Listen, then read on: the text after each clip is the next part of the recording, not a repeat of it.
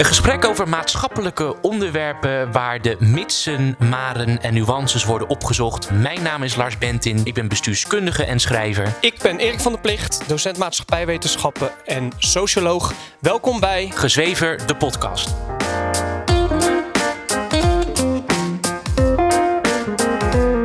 Nou, Erik, wat voor simpel onderwerp hebben we vandaag weer eh, uitgekozen? Nou Lars, we gaan het hebben over de multiculturele samenleving.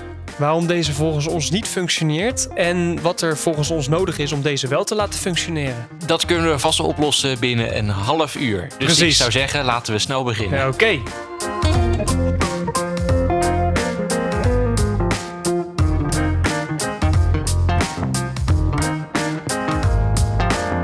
Hallo Lars, Hey eh, Erik, proost. proost. Kling! Onze daverend succes. ehm weer veel eh, nieuwe luisteraars erbij afgelopen week. We blijken eh, inter- interessantere gesprekken te hebben, Ja, blijkbaar. ja. leuk.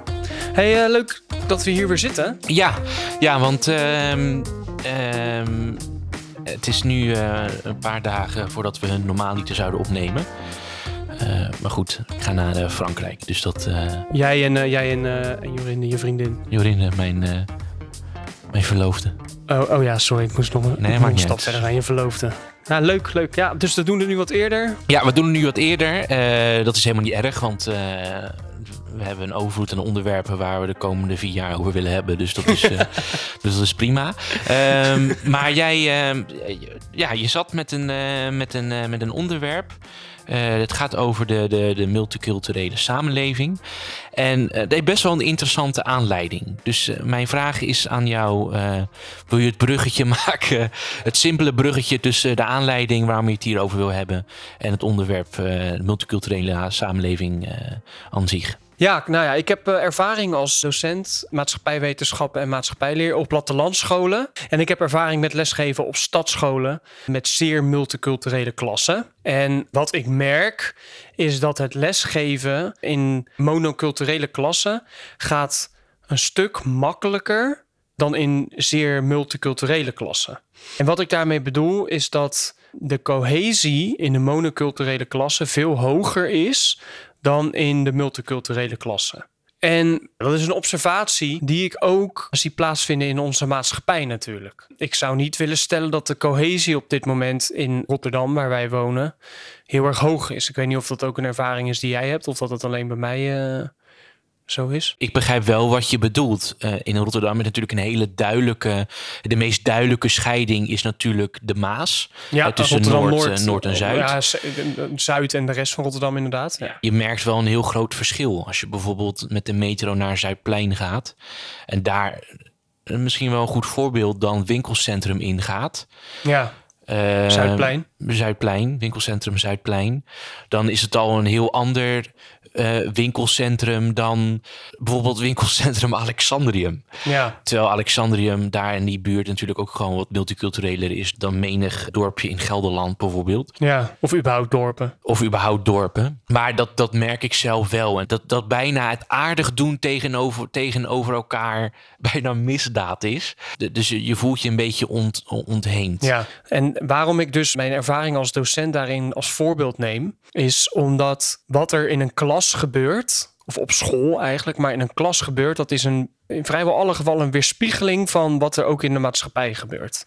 En hoe merk ik het concreet? Dat als het gaat over gevoelige onderwerpen, zoals bijvoorbeeld abortus, euthanasie, het dragen van de boerka, de hoofddoek, dat in multiculturele klassen je merkt dat leerlingen heel erg voorzichtig zijn in het geven van hun mening. Of eigenlijk eh, in sommige gevallen zelfs hun mening niet durven te geven. Vanwege de reactie ook weer van andere leerlingen daarop. En dat is ongeacht de culturele achtergrond.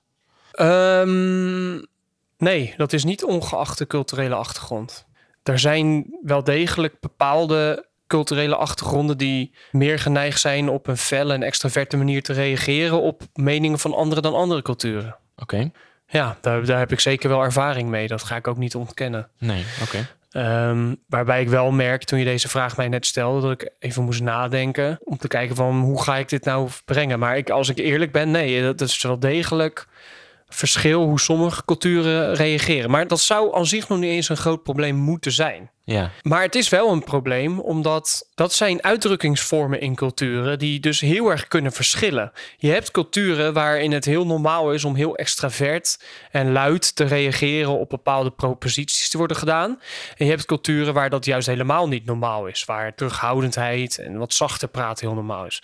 Maar je kunt je dus voorstellen dat als je een discussie hebt in een klas, waarbij het ene groepje leerlingen heel erg luid hun mening geeft en agressief het gesprek ingaat, omdat dat normaal is in die cultuur, en de andere het zacht aanpakt en terughoudend is, dat dat een ongelijke discussie is en dat dat, dat de discussie en dus de kwaliteit van de les zeer zeker niet ten goede komt.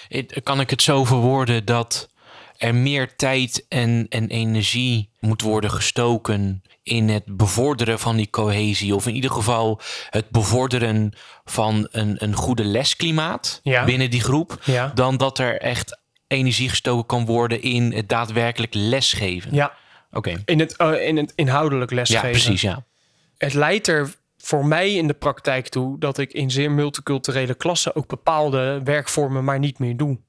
Zoals debatten. Eh, of, of en, en dat is eigenlijk erg, maar ook dus bepaalde onderwerpen vermijd. Zoals onderwerpen die te maken hebben met religie. Terwijl debatten natuurlijk juist de manier is om die Ja. muren en grenzen Ja. te doorbreken en met elkaar in contact te komen. Correct. En, Dus dat is dat, dat, en dat is dus wat ik zie in monoculturele klassen. Daar is mijn ervaring met debatten juist zeer positief. In klassen waar de dominante cultuur overheerst, daar leiden die debatten juist tot heel veel, eh, eigenlijk de leukste en beste lessen die ik, die ik geef in het jaar. En dat je ook echt ziet dat leerlingen inhoudelijk tot een bepaalde conclusie komen. En dat is, dat is natuurlijk waar onderwijs om zou moeten draaien. Een gedeelde werkelijkheid. Ja, het creëren van een gedeelde werkelijkheid, inderdaad. Wat ik dus op kleine schaal zie gebeuren in die klassen, gebeurt natuurlijk op maatschappelijk niveau nog veel meer en nog veel groter. En ja, daarom vond ik dit wel een goede aanleiding om het eens met jou te hebben over de multiculturele samenleving. En ja, hoe gewenst dat nou eigenlijk is. Om met een directe vraag dan te beginnen. Eh, vind je een multiculturele samenleving positief? Nee, precies vanwege dezelfde reden als wat ik net heb omschreven als wat er gebeurt in een klassensituatie. Cultuur is voor mensen iets heiligs. Kijk maar eens naar de Zwarte Piet discussie. Hoe heftige emotionele reacties dat heeft opgeroepen. Terwijl we dus in een samenleving leven waarin verschillende mensen met hun eigen culturen samenleven, die allemaal het idee hebben dat hun eigen cultuur dus de beste cultuur is. Dus als je een samenleving hebt met verschillende culturen naast elkaar, die allemaal het idee hebben van mijn eigen cultuur is de beste cultuur, dan gaat dat niet samen. Denk je dat het terecht is dat mensen over hun eigen cultuur zeggen dat het de beste cultuur is? Ik denk dat het zeer menselijk is dat mensen hun eigen cultuur als de beste cultuur zien. Je groeit op in je eigen cultuur. Het is waar je identiteit op is gebaseerd. Vaak ook je politieke overtuigingen. Dus het is hartstikke logisch en volledig te begrijpen dat mensen hun eigen cultuur de beste cultuur vinden. Dat ik begrijp dat mensen vanuit hun eigen cultuur denken en handelen en hun eigen cultuur het beste vinden, betekent niet dat ik daarom het ook goed vind of een goed idee vind dat in een samenleving mensen met zeer uiteenlopende culturen samenleven. Juist, misschien juist dus daarom juist niet. Als die verschillende eh, culturen samenleven in een samenleving, heeft dat tot uiting dat ze dus niet samenleven, maar langs elkaar heen leven. Ja, zeker. En dat, is, dat is dus heel duidelijk wat je ziet in Rotterdam, maar natuurlijk ook in andere multiculturele steden in Nederland. We spreken in Nederland van een multiculturele samenleving. Het idee daarachter is dat het een samenleving is waarin verschillende culturen met elkaar samenleven. Maar er wordt niet samengeleefd. Er wordt langs elkaar heen geleefd. Dan is natuurlijk de vraag van, moet je dan niet ervoor zorgen dat ze dan wel gaan samenleven? Of moet je voorkomen dat er een, een multiculturele samenleving is? En dat laatste is natuurlijk al moeilijk, omdat we er al in Ja, we leven, er al in. Dus, Dus hoe, dat- hoe ga je daar dan mee om als samenleving? Als er verschillende groepen langs elkaar heen leven. Wat, wat begrijpelijk is, als je zelf net ook al zegt. Ja. Het is heel begrijpelijk dat je je vasthoudt aan datgene wat, Wat je zelf kent. wat je zelf kent, wat Ja. je prettig voelt, wat herkenbaar is. precies. Waar je niet constant over in discussie hoeft te, Ja. te gaan Ja. eh, met anderen. Omdat eh, die omgeving en die culturele context ervoor zorgt dat je je meest op je gemak voelt. En niet alles moet continu elke dag een strijd zijn Nee. of jezelf Of- verantwoorden. Of, Inderdaad, of dat je iedere keer weer moet nadenken van eh, hoe werkt het in deze cultuur Ja. en hoe moet ik me tot die persoon verhouden. En dat bedoel ik, dat is ontzettend logisch. En dat is logisch van eh, jij en ik, want wij delen min of meer dezelfde cultuur. Maar dat is ook logisch van mensen die een andere cultuur aanhangen in Nederland. Als je dan ook daarover nadenkt dat het idee natuurlijk is dat mensen nieuwkomers moeten integreren, wat verwacht je dan? Wat verwacht je dan precies van die mensen? Nou, dat is beleidsmatig gezien tegenwoordig heel, heel hol. Want integratie betekent tegenwoordig niets meer dan dat je je eigen brood verdient. Ja. Dat je, dat je een toevoeging vormt aan, aan, de, aan de economie. Ja, dus dat is echt de economische benaderingswijze. Economische benadering. En dat je niet in aanraking bent geweest met de politie. Hè, Ja. Dus als het gaat om, om integratie. ehm, dan zijn dat de grootste factoren waar aan gemeten wordt of je goed geïntegreerd bent of niet. Ja, precies. Dus En- eigenlijk dat je hoe, hoe onzichtbaar je bent of geen probleem vormt Ja. in de samenleving. Dat is Ja. wat integratie als beleidsmatig onderwerp wordt gezien. Ja, precies. Ja, nee, ja nou, maar precies. Maar dat is natuurlijk bijna ook de meest puur Nederlandse manier ernaar, om, om ernaar te kijken. De- die, Heel dis- pragmatisch. Ja, heel pragmatisch. De distinctie tussen de koopman en de dominee, wat vaak wordt gezegd. Ja. En dat in dit geval dus de, de, de houding van de koopman wordt aangenomen. Omdat de houding van de dominee, de normen en waarden en ook de kwalitatieve benadering, er eigenlijk bijna automatisch ervoor zorgt dat je ook moet kijken naar de verschillen. Kwalitatieve verschillen tussen die culturen. En welke normen en waarden je wenselijker acht of niet. Maar jij denkt dat integreren niet het goede middel is om tot een samenleving te komen? Wat mij betreft nodig is om met elkaar een gezamenlijke gedeelde cultuur te creëren, is dat we gaan benoemen waar het aan culturen in ons land mankeert. En dan niet alleen de culturen van anderen, maar ook aan onze eigen cultuur. Wat belangrijk is, is dat mensen bij zichzelf gaan nadenken. Wat is er heel erg goed aan mijn cultuur? Wat is er minder goed aan mijn cultuur? En vanuit dat oogpunt met anderen in gesprek gaan over hun eigen cultuur. Ja, en dat, en dat betekent natuurlijk uiteindelijk ook dat er serieuze frictie kan ontstaan. En het ook erg pijn kan doen. En, en dat, dat, is, dat, is helemaal, dat is juist helemaal niet erg. Eh, omdat je elkaar dan respecteert en erkent als volledig mens zijn. Ja, Ik denk dat je die discussies over die verschillen en die overeenkomsten scherp kan voeren met respect voor elkaar. En juist omdat je die gesprekken op een, op een ter goede trouw met elkaar voert, juist om tot een, een, een goed functionerende samenleving te komen, ja. dat je daardoor juist respect naar elkaar toont. In plaats van de, de politiek correcte manier van alles toedekken. Ja, eh, en vooral de verschillen niet benoemen. Of in ieder geval de kwalitatieve verschillen niet benoemen, Nee. zoals je dat ziet. ja. En iedereen een podium geven. Waardoor je iedereen wilt pleasen, maar uiteindelijk een, een gesegregeerde samenleving Ja. krijgt. Je kan niet verwachten van mensen dat ze hun cultuur achterlaten of sommige delen van hun cultuur loslaten en andere delen niet. Dat, dat gebeurt misschien uiteindelijk wel, maar je kunt niet van mensen verwachten dat ze hun eigen cultuur achterlaten. En dan moet ik ook denken aan een, een keer iets wat Geert Wilders heeft gezegd. Die zei van, dat had hij het over vrouwelijke vluchtelingen die uit eh, moslimlanden kwamen. En als die dat, dat ze dan uit de boot, of tenminste in Europa aankwamen en uit de boot waren gevallen. En dat ze dan aan het zwemmen waren. Dat je dan zou verwachten dat ze meteen hun hoofddoek af zouden doen. Omdat ze bevrijd, worden, omdat ze bevrijd zijn van, hun, eh, van, de, van de onderdrukking van de islam en dergelijke. Dat kan natuurlijk helemaal niet. Je kan helemaal niet van mensen verwachten dat ze hun cultuur achterlaten of loslaten dat gaat niet. Dus wat verwachten we nou? Wat kunnen we van mensen verwachten? En wat is realistisch om te verwachten van onze samenleving, wetende dat de huidige staat is een van segregatie tussen culturen en van multiculturaliteit. Ja, en dat, dat is natuurlijk heel erg interessant. Want in principe is het op deze schaal nog nooit eerder in de menselijke geschiedenis voorgekomen. Nee. Dat er zoveel verschillende, fundamenteel verschillende culturen naast elkaar leven. Dus dat is heel erg spannend. Maar als ik naar jou luister, dan doemt er een dilemma in mij op. Je kan niet en tegelijkertijd uh, aan de ene kant het probleem benoemen dat we niet in een samenleving kunnen leven waarin culturen langs elkaar heen leven. En aan de andere kant erkennen en ook zien dat die mensen die hun, cultuur niet kunnen loslaten, omdat zij nou eenmaal mens zijn en dat Ja. niet willen loslaten. Ja. Dus je hebt met een eigenlijk met een fundamenteel menselijk probleem te maken. Dat je Ja. en hen herkent als mens, zodat ze die cultuur niet willen loslaten. Maar ook het probleem ziet dat al die Ja. verschillende culturen niet met elkaar kunnen samenleven. Dus Ja, dit is ook een probleem überhaupt in de discussie, ook de wetenschappelijke discussie over culturen. Je hebt daarin twee, eigenlijk breed genomen twee stromingen: cultuurrelativisme en cultuuruniversalisme. Cultuurrelativisme stelt dat iedere cultuur is ontstaan in zijn eigen context en in zijn eigen geschiedenis. En dat je daarom eigenlijk onmogelijk culturen met elkaar kunt vergelijken. En cultuuruniversalisten stellen dat je eigenlijk wel culturen met elkaar kunt vergelijken, omdat er nu eenmaal bepaalde normen en waarden zijn die beter zijn, tussen aanhalingstekens, dan andere normen en waarden.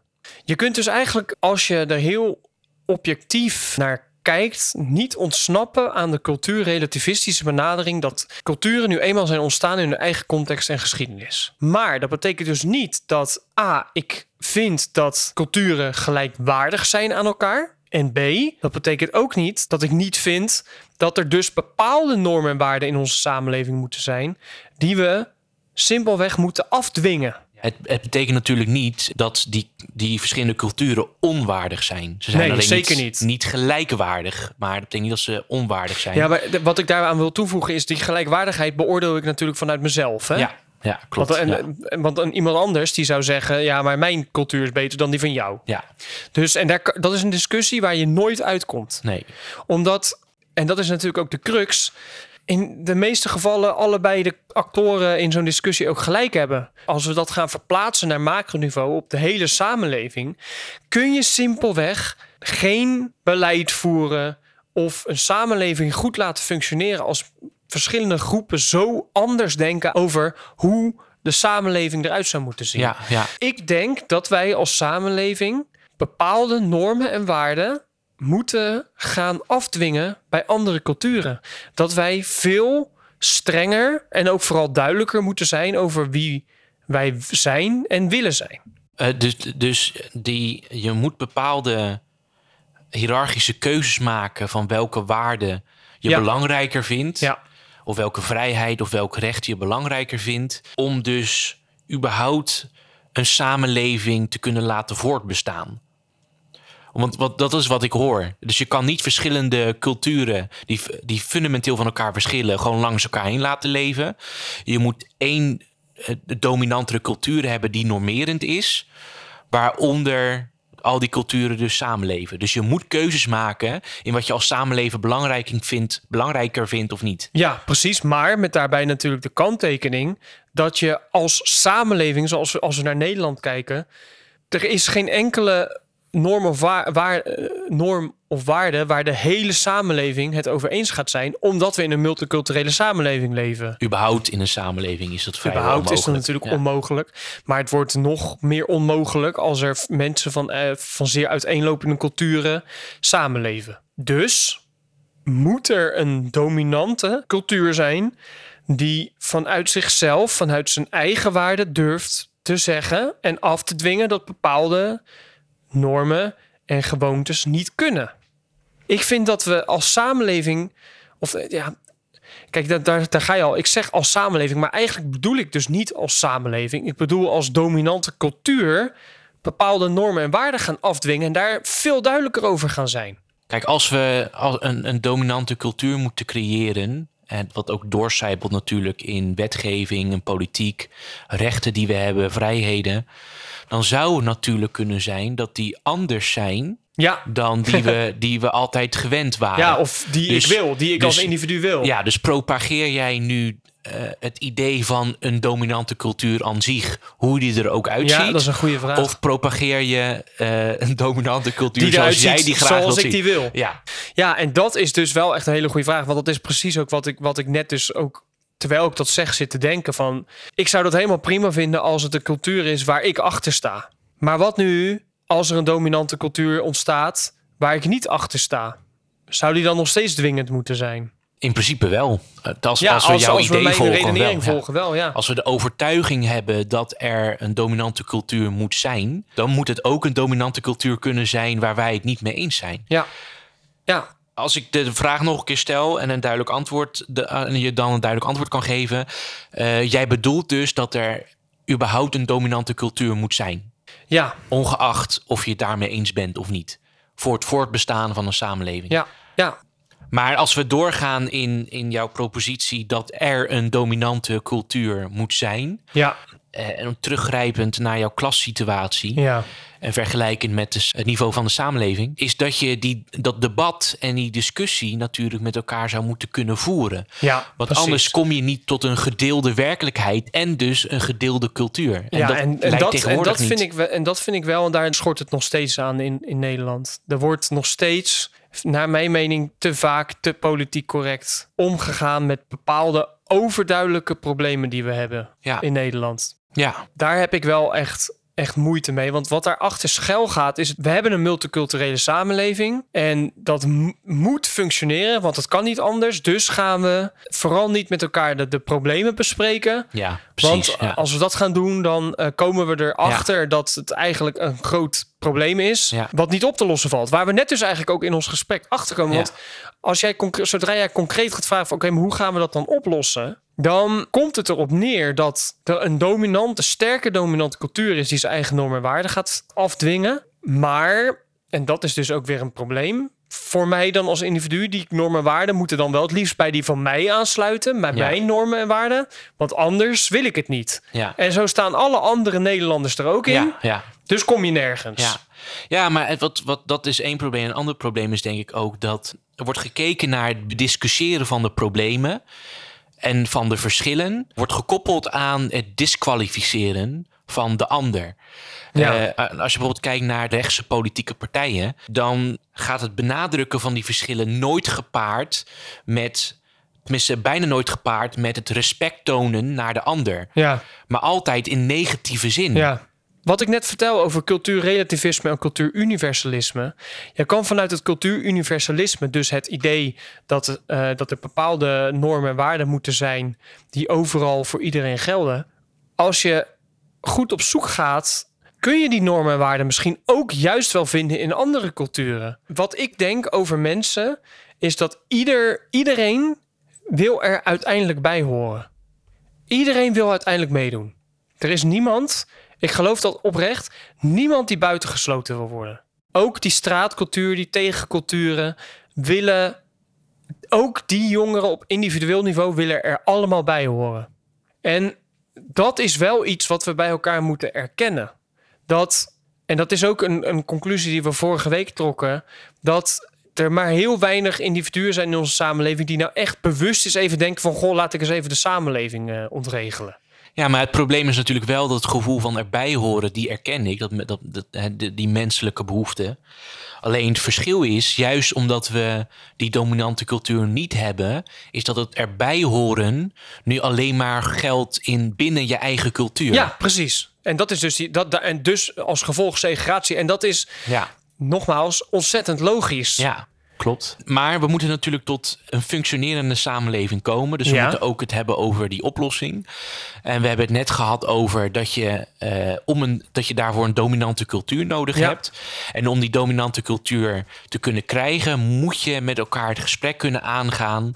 Welke normen en waarden beter zijn dan de ander. Ja. Of welke aspecten van de ene Precies. cultuur beter is dan de ander. en dat is natuurlijk een no-go. Ja, maar het is uiteindelijk wel, het is wel de uitweg, of in ieder geval het pad naar het goed laten functioneren van eh, de Nederlandse samenleving. Ik deel die ervaring dat het heel erg moeilijk gaat worden, maar ik, ik, ik denk.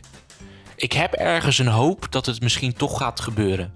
Omdat het, de politieke correctheid, en zoals het dan wordt genoemd, dat, ik, ik denk dat dat verbrijzeld wordt door de menselijke werkelijkheid waar we allemaal in leven. Ik denk dat er, op, dat er met de generatie steeds meer mensen op gaan staan die eh, daar geen zin meer in hebben en gewoon met elkaar het gesprek willen aangaan. Ik denk dat we alleen nu in een tijd leven waarin die frictie zo sterk is dat we het eerder een kwestie is van deze tijd overleven met elkaar dan dat er geen uitweg is. Nou, dankjewel weer. Insgelijks en eh joejoe. Joe.